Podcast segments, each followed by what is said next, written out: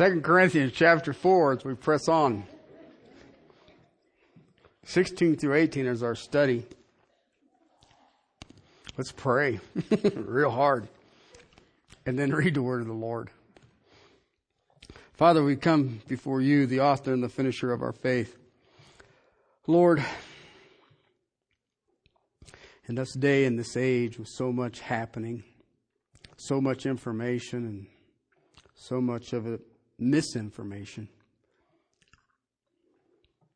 Father, I think about our, our heartaches, our, our trials, our tribulations, our sufferings, our stresses, our anguish. Father, our physical ailments, our spiritual ailments, our emotional ailments. And yet, Father, I look at my brother Paul. And Father, I pray that my brothers and sisters this day will look at our brother Paul and say, Truly, truly, we shall follow. Father, give us ears to hear, give us eyes to see. Father, first and foremost, each and every one of us give us humble hearts that we understand it is not the vessel, it is the treasure to Christ and Christ alone. Amen. 16 through 18 of chapter 4. Therefore, we do not lose heart, but though our outer man is decaying, yet our inner man is being renewed day by day.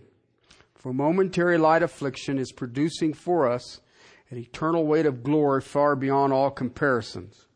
While we look not at the things which are seen, but at the things which are not seen. For the things which are seen are temporal, things which are not seen are eternal.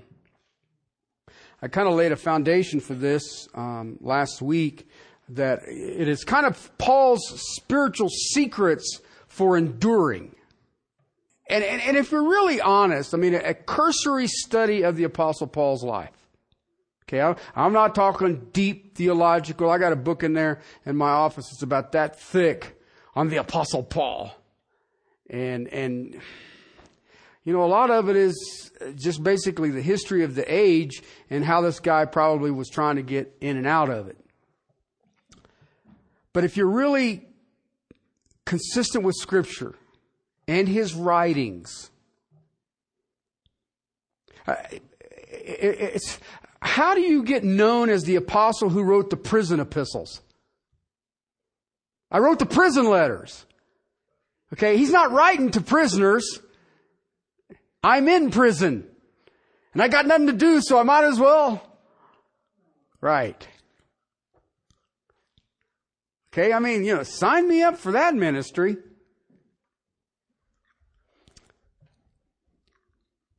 He is an example of endurance. Okay? And, and I want us to understand something about this. We have a tendency today to look at people who we quote unquote would say endure, but, but uh, they're just optimists. Okay. They, they, I'm not really sure that they're living in reality. Okay. Because look what's going on around them. Uh, I get accused occasionally, uh, uh, of being a Tigger personality. Does everybody know who Tigger is? T-I double Gur. Okay. He's my hero. I want to be like Tigger when I grow up because Tiggers bounce. All right? But they say, well, but you don't really have a grasp on reality. Why? Because you just, you're always kind of, all right? Is that what it is? I look at the Apostle Paul and I see a Tigger personality. He bounced. He was unstoppable. And it didn't really matter what came to him, he endured. He suffered. I mean, he suffered. Okay? And yet, if you look at his suffering, he always had a, a triumphant victory every time. Every time. History records it over and over and over and over. We, now listen, everyone in this room right now thinks that our turmoil, our suffering is unique. You just don't understand what I'm going through, right? You don't understand my coworkers. You don't understand my spouse. You, you don't understand my children. You, you, you just don't understand. I've got car problems. I got people problems. I got job problems. I mean, everywhere I look, you don't understand you and that goofy TI double GER thing. Truth is, brothers and sisters, same age old suffering. Did you realize there is nothing new? It may be new to you, but it's not new. Everyone has gone through it, or will go through it, or is on the way through it. And I don't care what it is. Well, you don't understand. My loved one isn't this, or my child isn't that, or I don't know about this, and I'm planning that, and this ain't coming together. And How'd like to spend three years planning a church only to have the whole city come as a riot against you and scatter your complete team? You get out of the town by the hair of your chinny chin chin, and a door for the gospel is open for you in Troas, and yet you are so disquieted about what is happening. There is no peace in your spirit, and you go on to Macedonia, and only there do you run into Titus, and you find comfort. Try that in a church plant. Yeah, I was there for three years and started a riot. We're all out of there. I was planted a church and I was only there for like three months. And they took one of the Christians hostage and threatened to kill him unless I got out of town. That's tough stuff right there.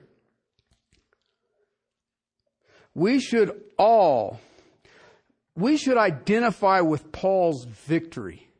It's, you know, I kind of look at this, and as I look at it, it's, it's sort of like uh, the people on the highway when there's an accident. Okay? I'm talking about the other direction of traffic.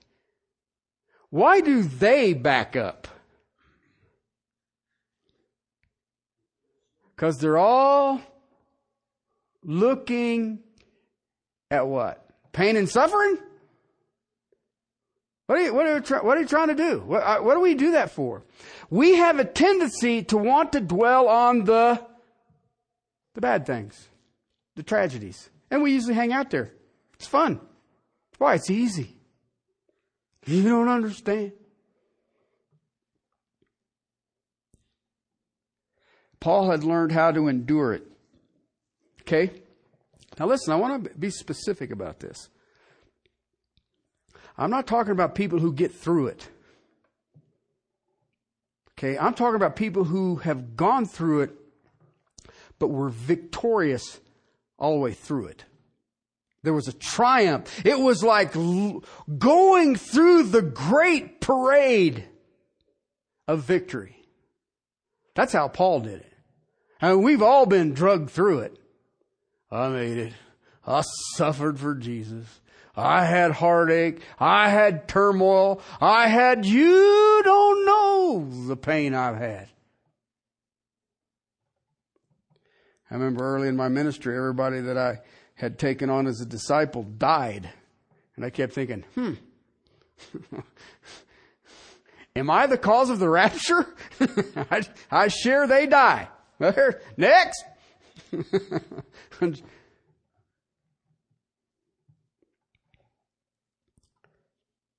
Paul learned how to endure it. Suffering by any human measure, Paul would be in the severe column. Okay? it's something that I have, I have found, and I've had this discussion just this week over uh, quote unquote saved people. Okay, and, and the statement was made in just, uh, anyway. If you confess with your lips that Jesus is Lord, you shall be saved.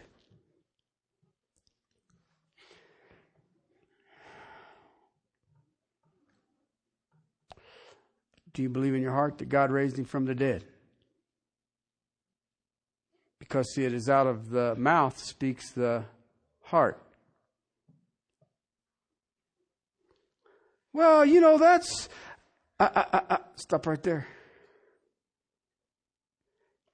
If I truly believe God raised him from the dead, what problem do I have?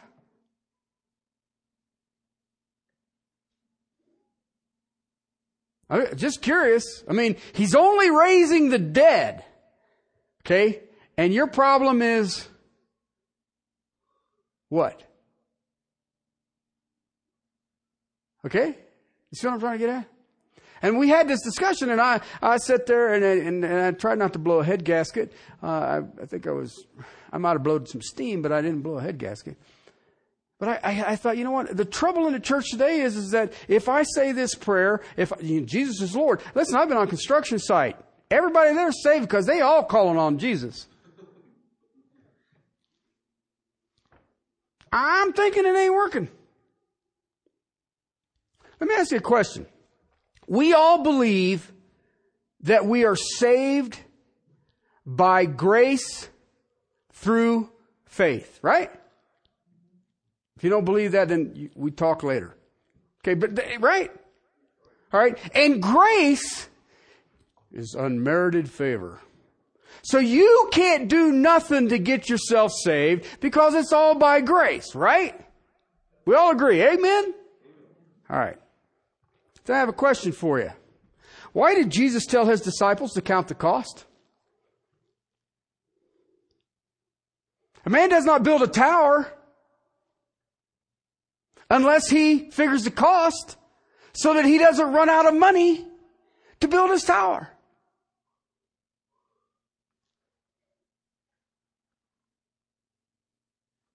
So which is it? Is it by grace or count the cost? Yes. I share that because when I came to salvation, I was expecting a bed of roses. I had already been through the ringer. I had dug myself a ooh hole. And God says, you're out of it. And I'm like, oh, I'm an heir of the king. Dude, palaces, chariots, this is going to be great. Within eight months, everything I owned sat in the seat next to me in a Toyota pickup. And I'm thinking, Lord, I could have done this. You're not helping here. Why? Because nobody ever told me, have you ever counted the cost? The apostle Paul understood the cost of discipleship. Because discipleship says, I'm going to be a learner. The problem with being a learner is you got a whole bunch of information stacked up in front of it that has to be blowed up. So you can start understanding truth. Paul's suffering cannot compare to any of us in this room. You could put all of us together in this room and our suffering all in one big basket and our suffering doesn't compare to the apostle Paul. Therefore, the apostle Paul becomes the best example of endurance. He endured, I would argue, scripture would argue, the most suffering.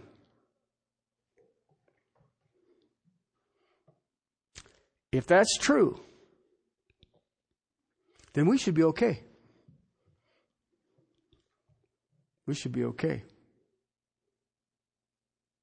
I hear terms of I am depressed.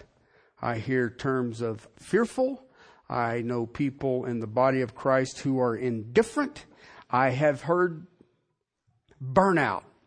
Uh, one of the pastors I met with in those last few months told me that part of the reason he took his church, it's a pretty good sized church, five, six hundred people, is that they promise him every two years to have a three month sabbatical because he needs to refresh.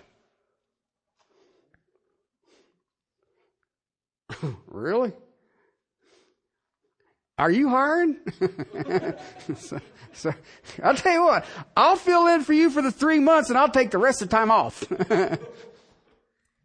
okay? But he says, well, but you don't understand the human body. And I was like, but I do understand Paul. Okay?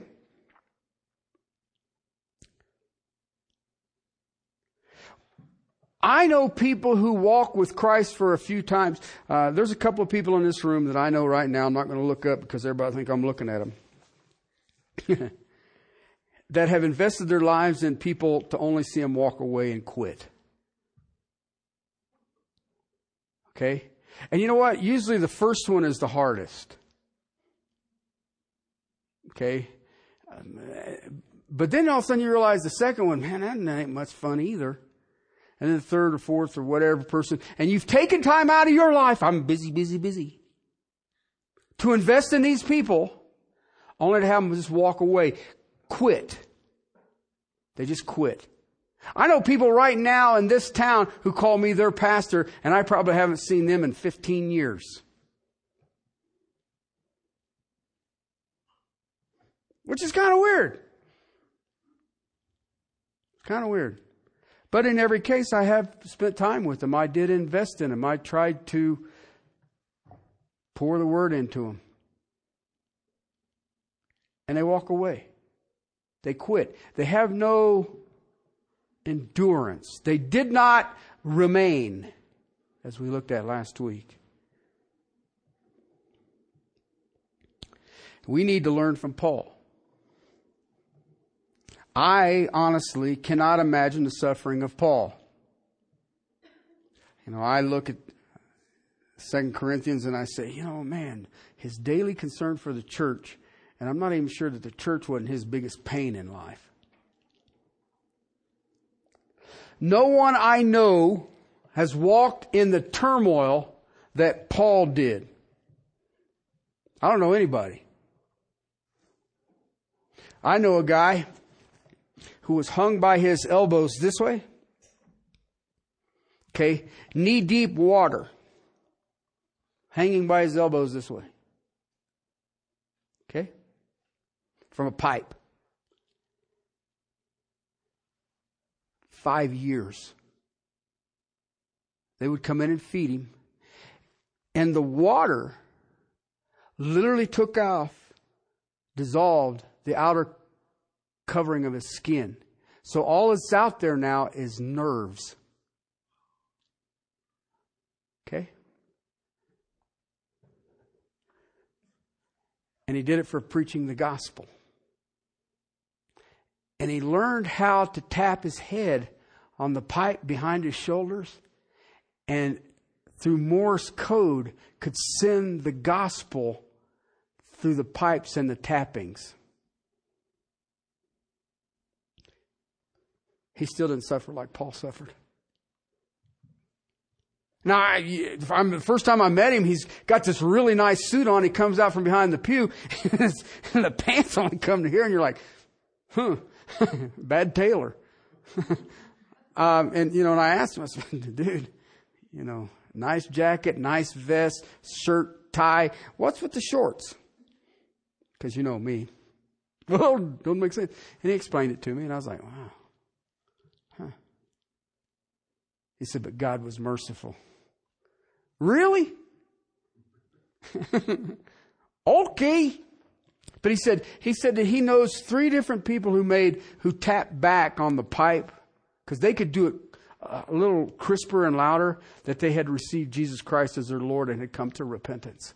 And they were in jail cells. And he says, uh, as far as he knows, they were probably executed, so I'll wait and see them in glory. And you just sit there and go, hmm, there you go. And then I hear people say, well, you don't understand, I'm burnt out. Burnout Let me take you to the, our brother Paul because I want you to think about some things. If you go to 1 Corinthians chapter 4, I'll remind you of these things. Verses 9 and 10.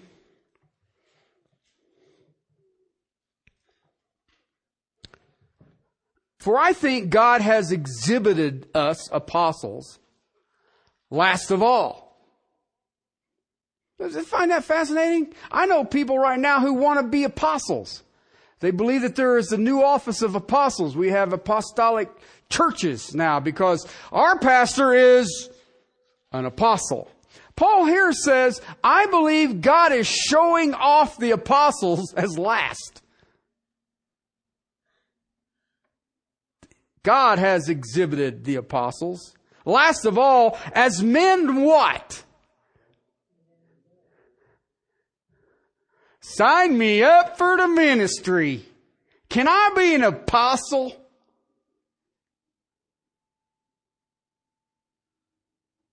I'm just going to kill you. Because we have become what? Spectacles. You know what that means? Look. That's one of them crazy apostles. You know what he's saying? The world thinks we're fools. But then look what he says. Both to angels and to men. We are fools for Christ's sake, but you are prudent in Christ. We are weak, but you are strong. You are distinguished, but we are without honor. You ever thought about that? That's Paul's ministry. The angels mock us. Man mock us. The whole world system thinks we are foolish. To this present hour, we are hungry. We're thirsty. We are poorly clothed. We are roughly treated and are homeless. We toil, working with our own hands, and when we are reviled, we bless. When we are persecuted, we endure. We are slandered, we try to conciliate. We have become, my translation calls it the scum of the world. The literal term in the original language is the sewage treatment plant.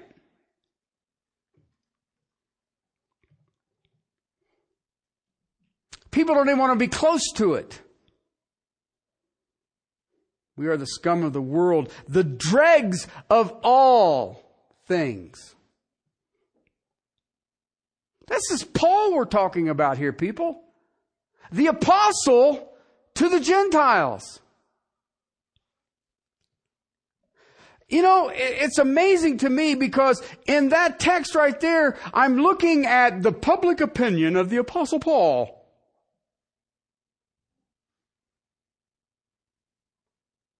You're a sewage treatment plant, boy. You got nothing except an odor. You are the dregs. The homeless are a step above you. You got this crazy Jesus thing going on. What's the matter with you? Look around. And I look at the public opinion of Paul, and you sit there and go, well, all right, he's preaching truth. It's sinfulness of man. I can see where society kind of gets cranky about it. But you know what? There was even those in the church who felt that way about him. Remember what we're looking at in Second Corinthians? He's nothing to look at. His writings are wordy, but he can't speak. Go over to 2 Corinthians chapter 1.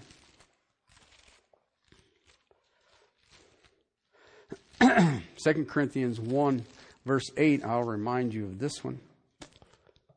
We don't want you to be unaware. Remember that statement? We don't want you to be unaware, brethren, of what? Our affliction which came to us in Asia, and we were burdened excessively. Okay? Now I guarantee you everybody in this room at some point or other says, I am just carrying the weight of the world.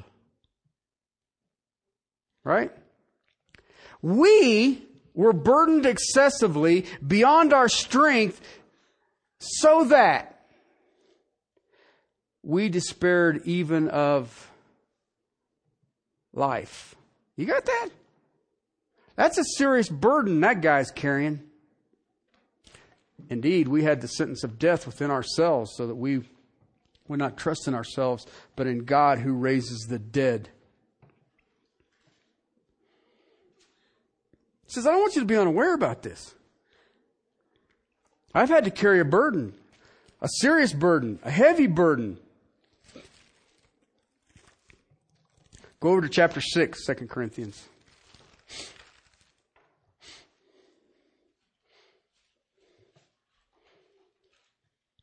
Here's the Apostle Paul now. I want you to remember who we're talking about here. This is a man who's telling you and I, this is ministry. Verse 10, as sorrowful yet rejoicing.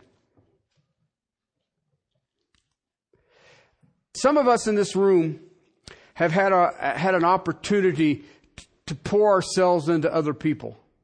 Okay, to invest into other people.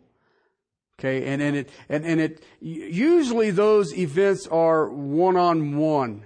I mean, I mean, you, you, have, I guess it'd be a Bible study, but, but, but it's an intimate relationship because you start walking with that individual. Okay? Um, I can honestly say, um, um, I haven't been real successful with it, but somewhat.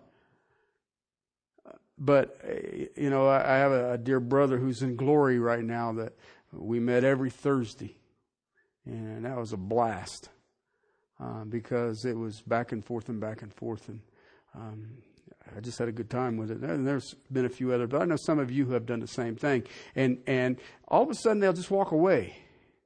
Something happens. Um, you know, I know some of the women in this church have taken on single mothers and have them walk away.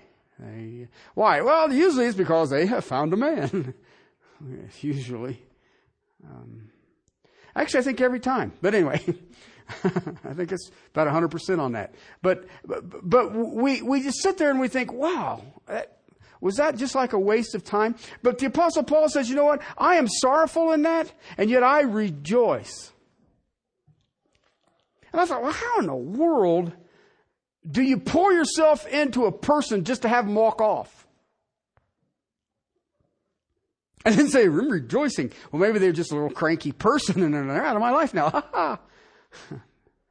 no, you know what it was? I remember early in my ministry that there were times that I would come back to church on Sunday nights and nobody'd show up.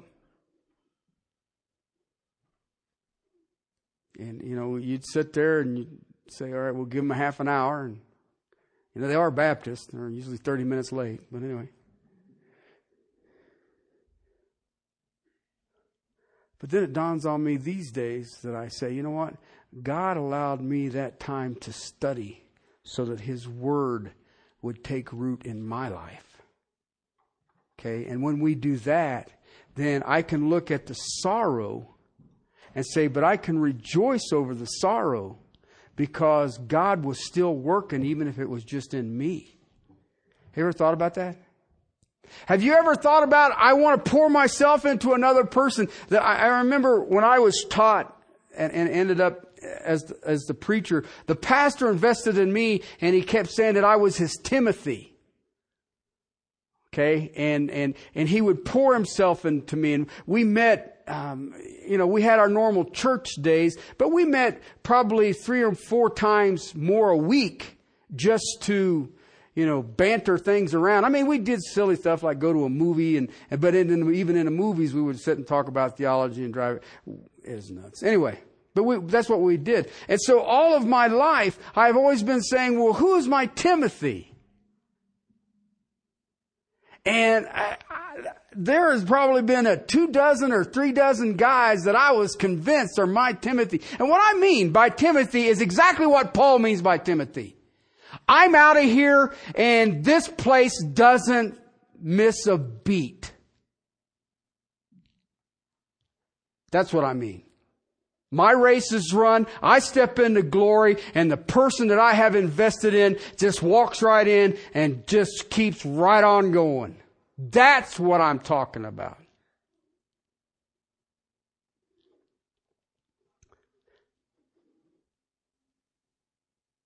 And all I can say is uh, sorrow.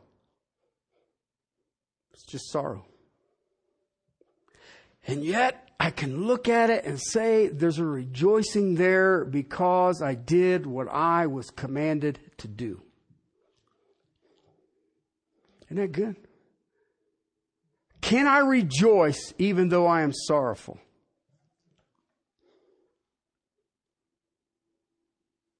Poor and yet making many rich. Paul didn't have anything. And yet what was he doing? He was only given the treasures of the kingdom of heaven. That's all. Making many rich. Having nothing yet possessing all things. I am an heir to the creation. And yet I have nothing here. That's what the apostle Paul is trying to tell us. Because see, here's what you and I do. You and I and, and I love you. We want instant gratification. Just like that. Why? I did this. Why didn't this happen?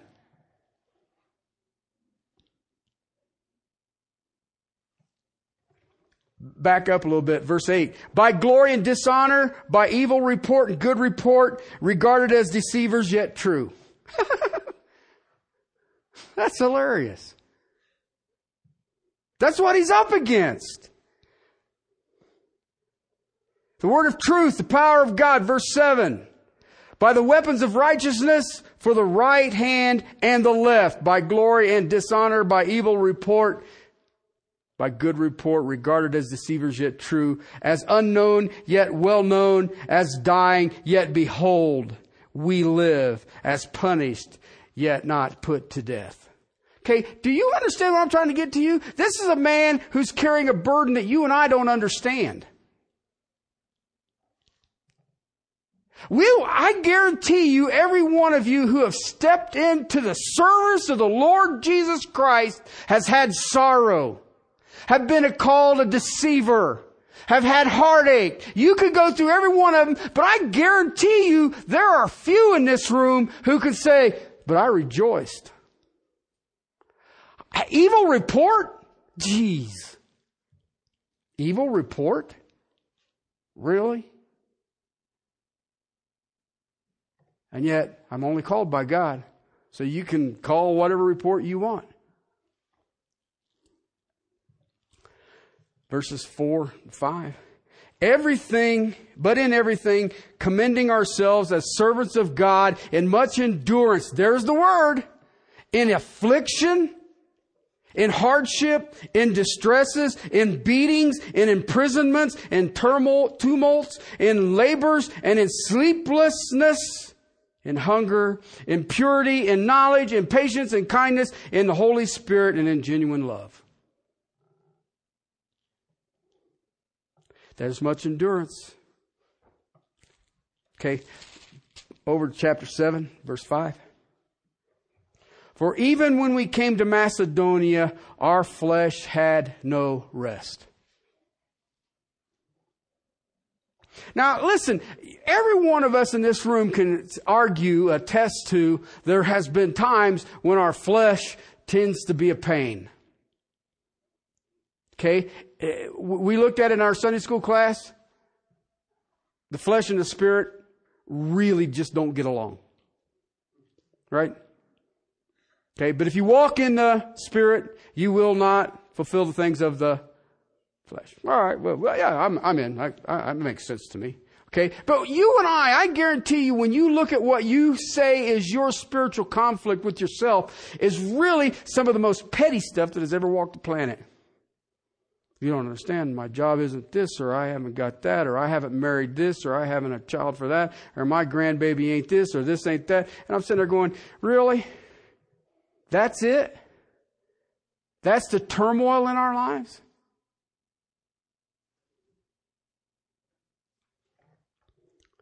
We came to Macedonia and I had, our flesh had no rest. We were afflicted on every side, conflicts without and fears within.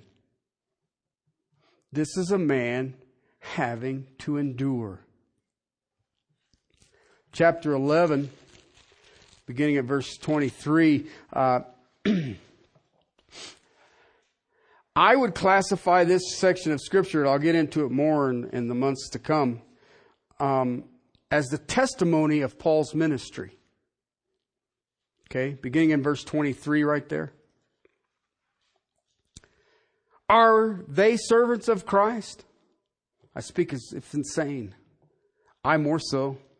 And far more labors, far more imprisonments, beaten times without number, often in danger of death. Now you think about that for a second. Have you stepped into the ministry often in danger of death? Only rush hour traffic.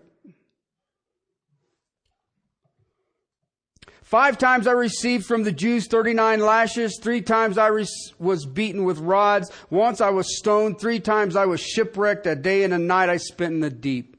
I've been on frequent journeys and dangers from the rivers, dangers from robbers, dangers from my countrymen, dangers from the Gentiles, dangers in the cities, dangers in the wilderness, dangers on the sea, dangers among false brethren. I have labored in hardship through many sleepless nights, in hunger and in thirst, often without food, in cold and exposure. Apart from such external things, there is the daily pressure on me of the concern for all of the churches. Who is weak without being weak? Who is led into sin without my intense concern? If I have to boast, I will boast on that pertains to my weakness. The God and Father of the Lord Jesus Christ, who is blessed forever, knows that I am not lying. That's tough stuff right there, brothers and sisters. And do you realize that what he was doing and what he was suffering right there was for you and me? Okay? Now then, I want to conclude his life with this thought. Last letter the Apostle Paul ever wrote is 2 Timothy.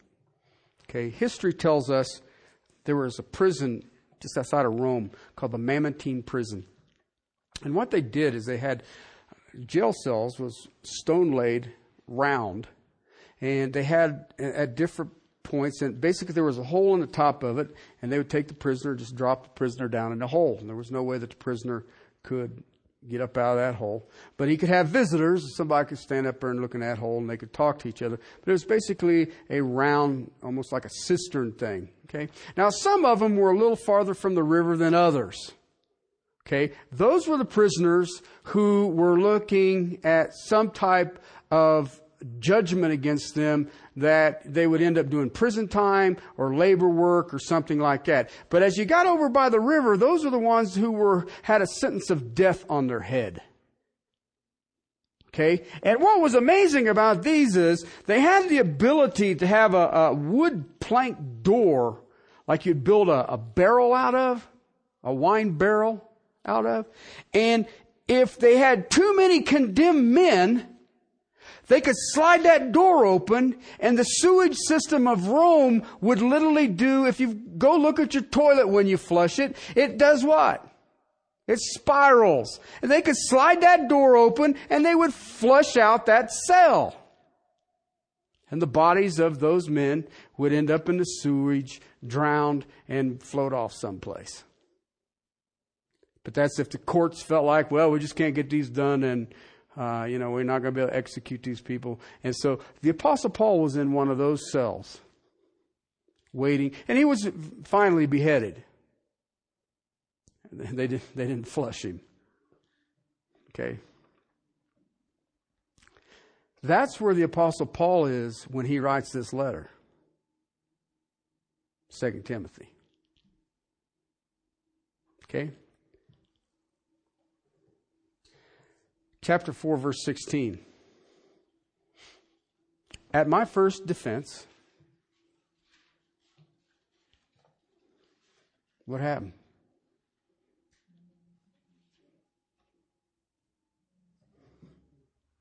No one supported. You ever thought about that?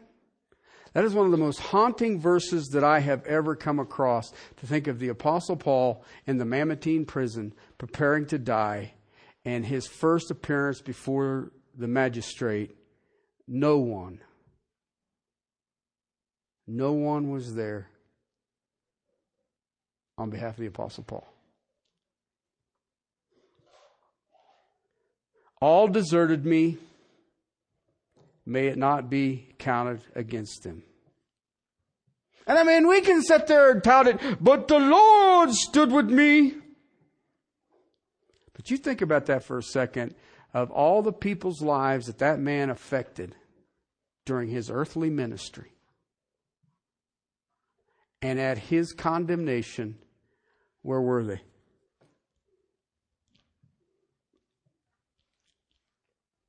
If you back up a little bit, I see something that I'm glad it happens before this verse. When I look at the Apostle Paul standing before the magistrate in Rome for his life, he knows that it's for his life. And he says, Nobody was there on my defense. Well, the Lord strengthened me. Well, yeah. It would have to have been the Lord strengthening him, or he wouldn't say, Don't count it against him. Because if the Lord wasn't strengthening me and I was in his position right there, I'm saying, line them up, God. I'm judging with you and I want that group. That's the way I'd look at it. And I know none of you guys would ever feel that way. But if the Lord strengthens me, I can say, hey, you know what? Don't hold it against them. But I want to show you something here because this one has always been amazing to me. Verse 6 comes before, and I, I think it's appropriate. I'm already being poured out as a drink offering, and the time of my departure has come. You understand the drink offering, right? In the sacrificial system, okay, people would come in, all right? They'd, they'd come in and they have the animals they're sacrificing for whatever sin or um, atonement that they're looking for, and they would have a, a cistern of wine, and it would get mingled with the blood of the animals just over the course of just bloody hands and bloody knives and things like that. At the end of the offering, Okay, everybody's done. The, the offering gate is closed. Okay? The last thing that they would do is they would take that, that it's, it's a big basin, and they would pour it onto the altar to put the fire out. Okay? And you put that on there, what do you get? Big old cloud of steam that rises to heaven as an offering of wine and blood to God. And the apostle Paul says, I'm not even an animal. I'm just a at the conclusion of the event. Remember what he said in 1 Corinthians? We are exhibited as last, we apostles. And so at the end of his race, he says, I'm already being poured out as a drink offering. The time of my departure is near. He's already understood it that I've already been in front of the judge and guess what? Nobody defended me. There was no witnesses on behalf of the defendant. All you would have is a long line of accusers. But look what he says next. I have fought the good fight. I have finished the course. I have kept the faith. In the future, there's laid up for me the crown of righteousness, which the Lord, the righteous judge, will award me on that day. And not only me, but also to all who have loved his appearing. He had fought the fight. He had finished the course. He had kept the faith. He was unstoppable. He was never absent without leave.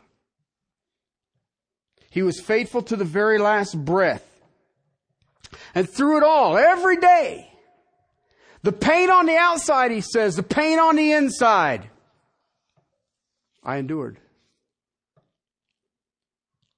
How do we endure? How do we do this? How can I go through this? I, I you know what? And there's a big part of me that says, you know what? Lord, I know that I need patience, but I don't need as much as Job. Right? None of you ever prayed that? Are you crazy enough to say, I'm praying for patience? Okay, Joe, better get you. I don't pray for patience. You know what God does? Gives it to me. And you know how he does it? Trial and tribulation. what we deal with right now, every single one of us, is small in comparison to what the apostle Paul dealt with. And I have to ask you a question. When you endure whatever your tribulation, your turmoil is, are you victorious or you just get through it? Listen, we can, if we understand what Paul understood, you can have victory and triumph, and I don't care what it is. I don't care whether it's external. I don't care whether it's internal. I don't care whether it's spiritual. I don't care if it's emotional. I was reading Lenski, and Lenski says, he had a deep awareness. And I was like, Lenski, dude, get a life. A deep awareness? So we are. This text that you and I are looking at, 16, 17, and 18 of chapter 4, is extraordinarily practical. But it's a piece of scripture that I, I, believe is so simple and so straightforward that it should be foundational to us having victorious lives. To us saying, this is the cost of discipleship. This is what we do. This is why we are here. All else of it is ridiculous. Don't even worry about it. You think about the stress that we put ourselves through on where am I going to go for vacation? How much money will I have for vacation? How can I endure this vacation? Will I even get this vacation in?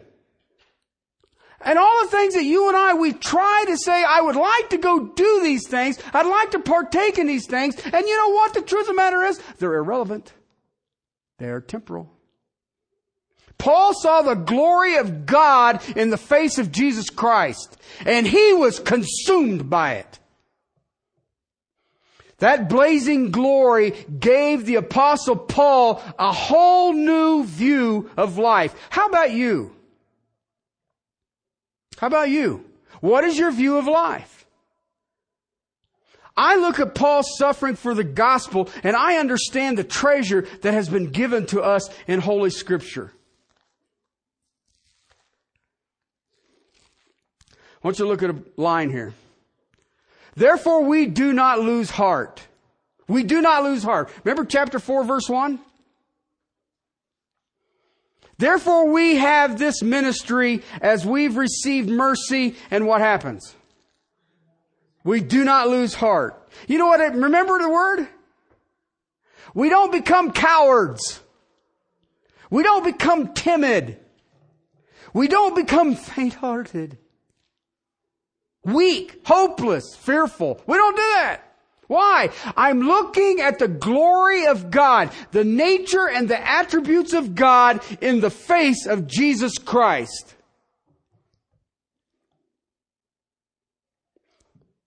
How many in the body of Christ have lost their boldness? How many in the body of Christ have lost their bravery, their courage? How many, now listen to this, how many have become weary? I'm just tired. I need a sabbatical. How many quit? Paul says, we don't. We can't. We endure. We do not lose heart. We do not become faint hearted. We do not quit. We do not become cowards. We do not become timid. Why? Because we have this precious treasure. What is the new covenant? The reality that God is manifest in the person of Jesus Christ. I, I, I think the, the thing that I struggle with right now, I'm going to try to articulate this, and I don't, I don't know if I can do it. do you have a realness of the new covenant. Okay? Most of us have, uh, well, I didn't. A lot of you who have raised in the church, you used to hear what? Bible stories. Right? Let me ask you a question. The Battle of Gettysburg, is that a story?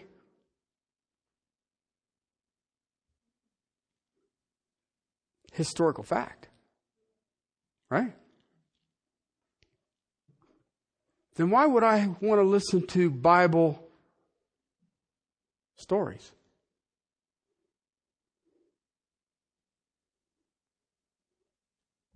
It's historical fact. And one of the things that I have watched in the body of Christ in just the years that I have walked with the King is that the average Christian has no realness in the new covenant. It is a Bible story. I, I, mean, we do the Christmas play and we find one of the little quiet babies we have so it can be baby Jesus. Okay, and then we end up with Shadrach, Meshach, and Abednego, the three wise men.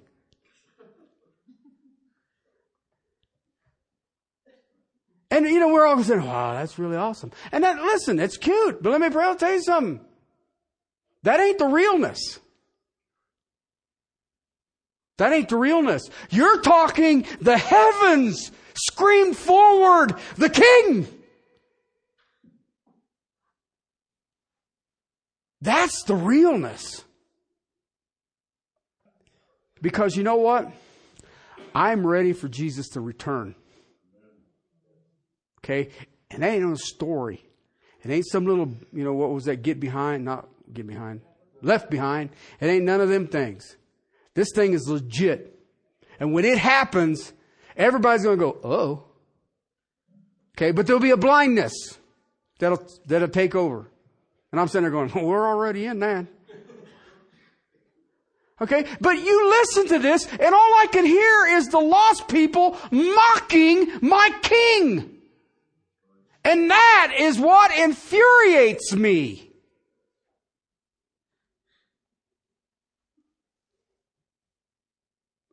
Is the new covenant real to you? I don't need it to be real to your wife. I don't need it to be real to your kids. I don't need it to be real to your husband. I need it to be real to you.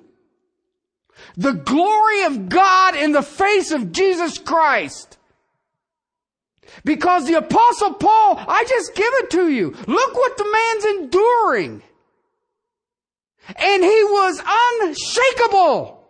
Think about how easily you grow weary. Think about how easily you become discouraged. How easy, who cares? These people ain't got ears to hear. I need to go to the mission field. Well, you're in it. If you ain't faithful to it here, you'll never go anywhere else. Is the new covenant real to you, or do you want a spiritual vacation? I'd like to plant a church in Barbados. I think it would be perfect until the hurricanes come. Sorry, Lord, I didn't know you didn't want me here.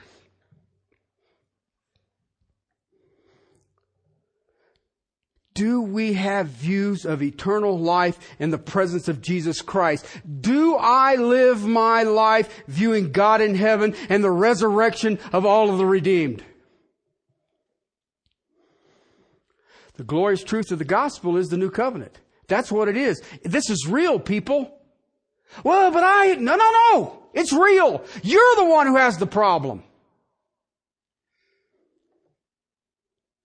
The view to all who believe is, should be the view the apostle Paul and if it is, you can't lose heart. You will never grow cowardly. Do you understand at the conclusion of the age, men will not hear sound words, but will heap to themselves teachers who tickle their ears?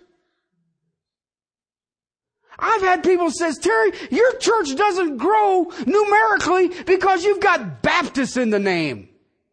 What? The gates of hell can't stop it, but Baptists can. Hey, there might be theology there. Never mind. Maybe they're right. I have never heard defeat. Well, you teach too long. No, I don't. I've never taught too long. I have many times not taught long enough. I should start at nine o'clock in the morning and finish at midnight. Yin? That's what Paul did. Oh, do you know who his worship leader was?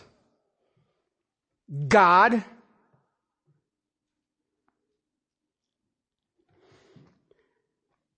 The reality of knowing Christ is the new covenant truth.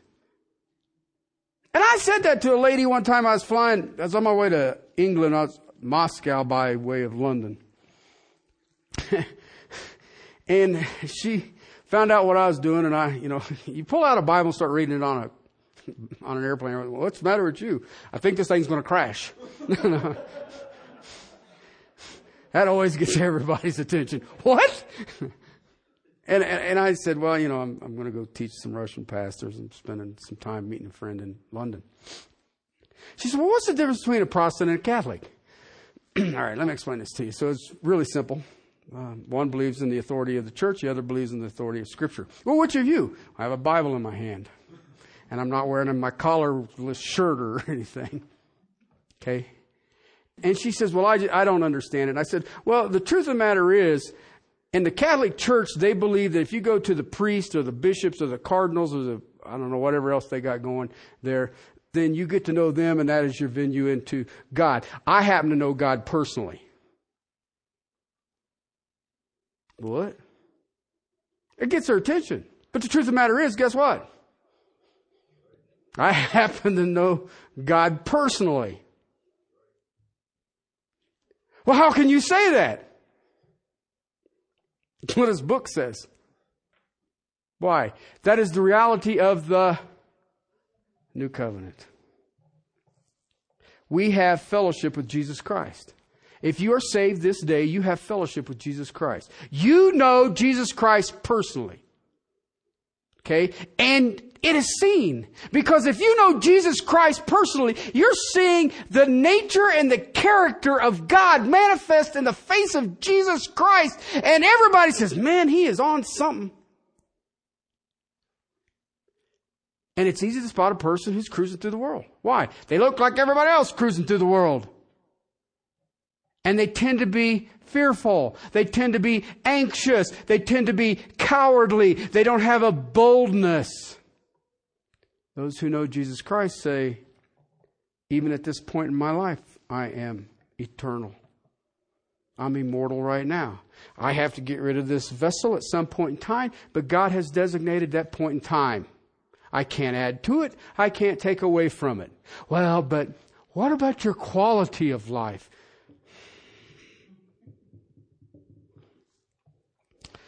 I always smile as gingerly as I can. It is better to be quiet and thought stupid than open your mouth and remove all doubt. Okay? I'm an American. I live in this country. I have a quality of life that exceeds most of civilization for the history of mankind. I don't have to worry about it. Psalmist tells me that if I walk in his righteousness, I shall never hunger or I shall never thirst. I may not understand how he pulls it off, but you know what? I have never hungered and I have never thirsted. A hope of eternity. If I have a hope of an eternity, then I don't have to worry about losing heart. Paul never lost heart. I don't care what the assault was. I don't care what the suffering was. He never stopped. He was never timid. Satan come against him. So?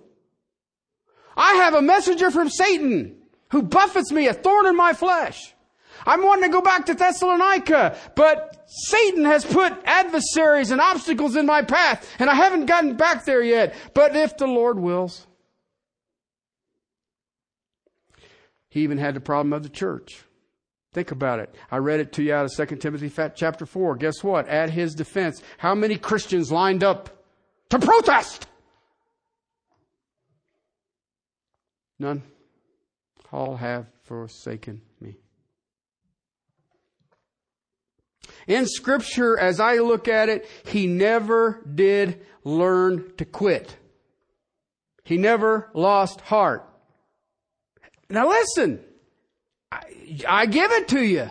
It ain't like there wasn't anguish there.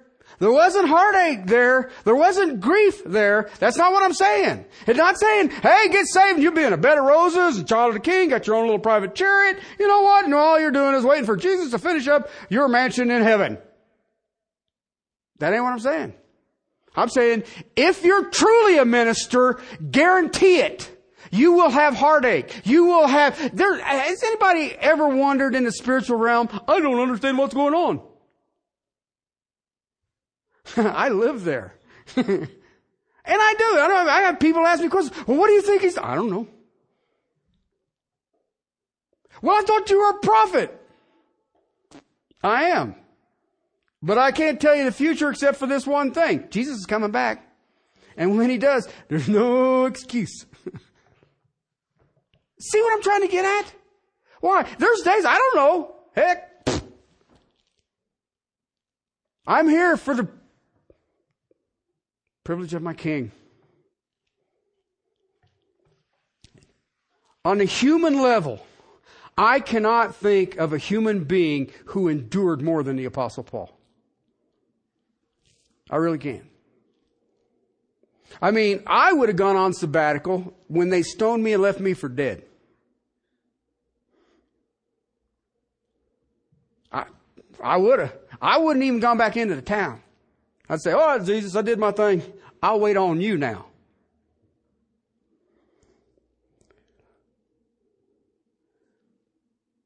Verses 16, 17, and 18 are the secrets of how he endured.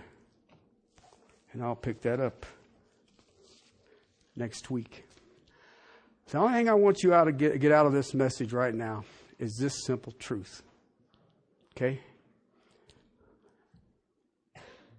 Is the new covenant real to you? Okay? I you know, I everybody says, "Well, you like an old Baptist preacher. You just get up there and you know what? I'm not like the old Baptist preacher. I know a bunch of those guys. The new covenant is real to me. I will not negotiate it. Okay? I ain't here to get you saved. Did you know that? A lot of the Baptist preachers, a lot of the preachers believe they're here to get you saved. And I just look at them and smile and say, good luck. All right? But if the, this ain't real to you, or if it's just a story, then you know what? I love you, but I can look you in the eye right now and say, You're a coward. You're a coward. You will be tossed to and fro with every wind of doctrine. I don't want my faith to be what tries to get you in. Because if it ain't real to you, it really don't matter what I believe. Okay? That is the essence of this because we're coming out of what? Who is adequate for this ministry? It is the ministry of the new covenant. And if it ain't real to you, you need to sit down. You need to sit down and pray that God makes it real to you. That's the simplicity of this text. And that is one of the foundational things on how do you endure? How do you endure? Is the new covenant real? Because for the Apostle Paul, absolutely. Absolutely. And he gives you three, three secrets here uh, that you've laid out, that I've laid out, and I'll start banging away at them. But I need to understand something here. We do not lose heart. Why? Because it's real. It's real. Let's pray. Father, thank you for your word. Thank you for our brother Paul who set, set the path before us, even as uh, he followed Christ. Lord, uh, strange times we have in this country. And yet, Father, it is for such a time that you have each of us here. Father, let us not be timid. Let us not lose heart. Let us not grow weak, faint hearted. And Father, may your glory be seen in each of our lives. And collectively, as we come together as a body in the unity of the person of Christ, help us, Lord. Help our hearts be overwhelmed by you and you alone. And may our boasting be in the person of Jesus Christ and Christ alone. To your glory and praise. Amen.